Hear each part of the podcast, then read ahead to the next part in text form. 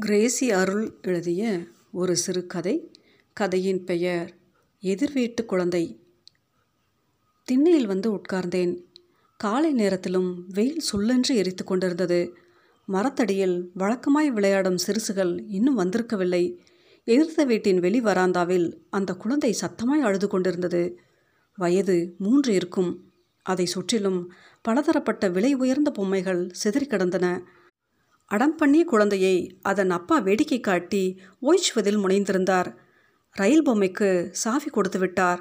டக் டக் என இறைச்சலோடு கொஞ்ச தூரம் ஓடி நின்றது அது.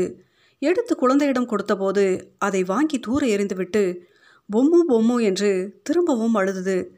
வெள்ளை நிற நாய் பொம்மை சாவி கொடுத்ததும் லொள் ரொல் என்று குறைத்து கொண்டு குழந்தையை நோக்கி வந்தது. காலால் எட்டி உதைத்தது குழந்தை. நாய் குட்டி சுவரோடு போய் முட்டி விழுந்தது. அவருக்கு பொல்லாத கோபம். முதுகில் சுளீர் என்று ஒன்று வைத்தார். சனேனே இவ்வளோ பொம்மை கிடைக்கல. இன்னும் என்ன பொம்மு பொம்மோ? தொலைச்சிடுவேன். விழிகளை உருட்டி நாக்கை மடித்து பயமுறுத்தினார். குழந்தையோ கை காலை உதறிக்கொண்டு வீரிட்டு கத்தியது. கூச்சலை கேட்ட குழந்தையின் பாட்டி அவரது அம்மா கனத்த சரீரத்தை தூக்கி கொண்டு வராந்தாவிற்கு ஓடி வந்தாள். ஏண்டா இப்படி கோபம் வருது? சின்ன குழந்தை. பொம்மை கேட்டால் கொடுக்கறது. மிரட்டுனா ஆகுமா? இன்னும் கொஞ்சம் அழத்தான் செய்யும். என்ன புள்ள பெற்று என்ன வளர்க்குதுகளோ இந்த காலத்தில். பாட்டி குழந்தையை தூக்கினால் அது வர மறுத்து அவள் கையிலிருந்து சரிந்து நழுவியது. ரொம்பவும் பிரயத்தனப்பட்டு தூக்கி இடுப்பில் வைத்துக்கொண்டு கிளுகிழுப்பை எடுத்து ஆட்டி விளையாட்டு காட்டினாள் வாயை குவித்து நாக்கை நீட்டி மடக்கி லோ லோ என பராக்கு காட்டினாள் ஆனால் அது கைகளை உதறிக்கொண்டு பாட்டியின் சுருக்கம் விழுந்த முகத்தில் பெறாண்டியது வழி தாங்க முடியாத பாட்டி. குழந்தையை கீழே விட்டால் பிள்ளையா அது? பேய் என்ன அளவு பொம்மை கேட்குதுன்னே தெரியல. எதை கொடுத்தாலும் தூக்கி எறிஞ்சுக்கிட்டு அலும்பு பண்ணுது. நகத்தால் போட்டு கீறி ஒரே எரிச்சலாக எரியுதே. அடியே ஜெசிந்தா ரத்தங்கித்தான் வருதா? வந்து பாருடியம்மா இந்த குட்டி சாத்தாங்கிட்ட நம்மால் ஆவாதுமா? நீயே பார்த்துக்கோ என்றபடி முகத்தை கைகளால் பிடித்து கொண்டு வீட்டுக்குள் போனாள். கீழே விடப்பட்ட குழந்தை திரும்பவும் கீரல் விழுந்த ரெக்கார்டு போல பொம்மு பொம்மு என அழ ஆரம்பித்தது. இம்முறை குழந்தையின் அம்மா ஓடி வந்து ஓய்ச்சி பார்த்தாள். ஆனாலும் தலையை ஆட்டிக்கொண்டு பிடிவாதம் பிடித்தது குழந்தை. சில நேரங்களில் இந்த சின்ன குழந்தைகளை இப்படித்தான். என்ன கேட்கிறது என்றும் தெரியாமல் பிடிவாதமாய் அடம் பண்ணி ரகளை நடத்தி விடுகிறதுகள். எதிர்த்த வீட்டில் நடந்த இந்த ரகளை பார்த்து கொண்டிருந்த என்னை ரூபி கூப்பிட்டால் ஏதாவது எடிப்பிடி வேலை செய்வதற்காக இருக்கும். லீவு நாட்கள் என்றால் இது ஒரு தொல்லை. தெருவில் உட்கார்ந்து கொண்டு சின்ன பிள்ளை மாதிரி என்ன வேடிக்க வேண்டியிருக்கு என்பாள். எங்கள் தெருவில் பெரும்பாலும் கூரை வீடுகள் தான் எங்கள் வீட்டுக்கு எதிரில் மட்டும் ஒரே ஒரு ஓட்டு வீடு. போன மாதம்தான் டவுனிலிருந்து அந்த இன்ஜினியர் குடும்பம் கூடி வந்தது. வசதியுள்ளவர்கள். தெருவில் யாரோடும் அவ்வளவாய் ஒட்டுவதில்லை. ஞாயிற்றுக்கிழமைகளில் கோயிலுக்கு போவதோடு சரி. மற்றபடி கண்ணில் படுவது அபூர்வம்தான். டவுனில் ஒரே இறைச்சலாக இருப்பதாலும் வாகன நெரிசல் அதிகமாக இருப்பதாலும் இப்படி ஒதுக்குப்புறமாய் வந்துவிட்டதாக அவர்கள் வீட்டு வேலைக்காரன் சொன்னான். அவனையும் எப்போதாவது மார்க்கெட்டில் பார்ப்பது தான் ஆனால் அந்த குழந்தை மட்டும் தினமும் காலையில் வெளி வராந்தாவில் கம்பி கேட்டை பிடித்தபடி நின்று கொண்டு சிரிக்கும். சில நேரங்களில் கையை நீட்டி கூப்பிடுவது போல சிரிக்கும். எங்கள் வீட்டை ஒட்டினார் போல் ஒரு பெரிய வேப்பமரம். தாத்தா வைத்ததென்று அப்பா சொல்வார். பறந்து விரிந்த தெரு முழுவதையும் பந்தலாய அடர்த்தி கொண்டிருந்தது. சித்திரை வைகாசி நாட்களில் இனுக்கு இனுக்காய் பூக்கள் பூத்திருக்கும். வெள்ளை நிற பூக்களில் மனம் கிறங்கடித்துவிடும். உச்சி பொழுதுகளில் கட்டிலை போட்டு கொண்டு படுத்தால் அடுத்த அரை நிமிடத்தில் சொர்க்கம்தான். தெருவில் இருக்கும் சிறுசுகளுக்கு சனி ஞாயிற்களில் விளையாடும் இடம் அதுதான். காலை ஒன்பது பத்து மணிக்கெல்லாம் சட்டையும் சட்டை இல்லாமலுமாக கூடிவிடும். அவர்களில் எங்கள் வீட்டு வாண்டும் ஒன்று.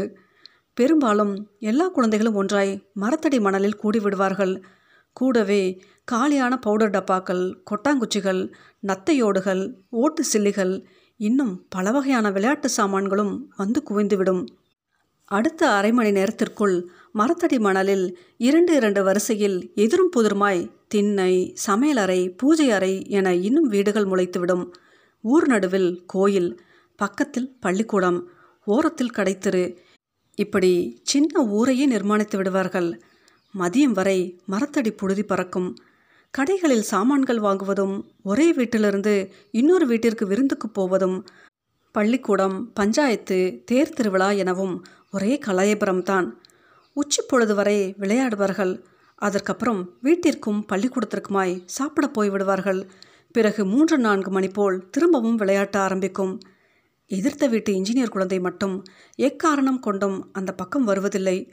ஒரு முறை வேலைக்காரன் தூக்கி கொண்டு வந்து வேடிக்கை காட்டினான் என்பதற்கே வசவு வாங்கி கட்டிக்கொண்டான் என் வீட்டு வாண்டும் எங்கே போயிற்றென்று தெரியவில்லை.